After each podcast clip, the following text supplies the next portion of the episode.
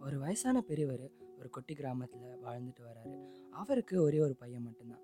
ஆனால் அவனும் இப்போ ஜெயிலில் இருக்கான். அவரோட தோட்டத்தில் உருளைக்கிழங்கு விதைச்சி விவசாயம் பண்ணுற நேரம் அது. ஆனால் அவரோட பையன் இல்லாமல் அவரால் எதுவுமே பண்ண முடியாதுன்னு தெரிஞ்சு போச்சு. அவரோட பையனோட உதவி அவருக்கு ரொம்பவே தேவைப்பட்டுச்சு. உடனே ஒரு லெட்டர் எழுதுறாரு ஜெயிலில் இருக்க அவரோட பையனுக்கு. தம்பி எனக்கு மனசு ரொம்பவே கஷ்டமாக இருக்குப்பா. இந்த வருஷம் என்னால் உருளைக்கிழங்கு விதைச்சி விவசாயம் பண்ண முடியாது போல். ஒருவேளை உங்கள் அம்மா இருந்தால் கண்டிப்பாக ஹெல்ப் பண்ணியிருப்பாங்க ஆனால் அவங்களும் இப்போ இல்லை. ஒருவேளை நீ இங்கே இருந்தால் என் கஷ்டத்துக்கு ஒரு வழி கிடச்சிருக்கும். ஆனால் நீயும் இப்போ ஜெயிலில் இருக்க. பத்திரமா இருப்பா. அன்புடன் உன் அப்பா அப்படின்னு சொல்லிட்டு அந்த பையனுக்கு அந்த லெட்டரில் எழுதியிருக்காரு. ஒரு ரெண்டு நாள் கழித்து அவரோட பையன் கிட்டேருந்து அந்த பெரியவருக்கு ஒரு லெட்டர் வருது. அதில் என்ன எழுதியிருக்குன்னா அப்பா கவலைப்படாதீங்க.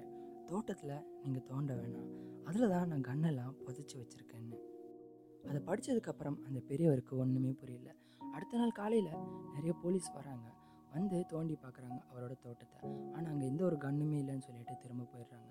குழப்பத்தில் இருந்த அந்த பெரியவர் தம்பி இங்கே என்னப்பா நடந்துச்சு? எனக்கு ஒன்றுமே புரியலன்னு ஒரு லெட்டர் எழுதி அவரோட பையனுக்கு அனுப்புகிறாரு அந்த பையன் அதுக்கு ஒரு பதில் கடிதம் அனுப்புகிறான் அப்பா இப்போ போய் நீங்கள் உங்களோட உருளைக்கிழங்கெல்லாம் விதைச்சி விவசாயம் பண்ணுங்கள் இதுதான் என்னால் இங்கேருந்து உங்களுக்கு பண்ண முடிஞ்ச ஒரு உதவிப்பான்னு சொல்லி அந்த லெட்டரில் எழுதியிருக்கான்.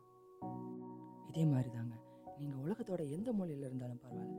நீங்கள் ஏதாவது ஒரு விஷயத்த பண்ணணும்னு நினச்சா அதில் உறுதியாக இருந்தால் நீங்கள் எங்கே இருந்தாலும் பரவாயில்ல எப்படிப்பட்ட சூழ்நிலையில் இருந்தாலும் பரவாயில்ல எந்த ஒரு இடத்துல இருந்தாலும் பரவாயில்ல நீங்கள் பண்ணணும்னு நினச்சதை மன தைரியத்தோட இறங்குனீங்கன்னா கண்டிப்பாக பண்ணி முடிக்க முடியும். அதுக்கு எடுத்துக்காட்டாக இந்த ஒரு ஸ்டோரி இருக்கும்னு நம்புகிறேன் ஸ்டேடியம் இருங்க குட்டி பையன் இன்னும் இது போல் நிறைய ஆடியோஸ் சொந்திருக்கு டடபா பாய்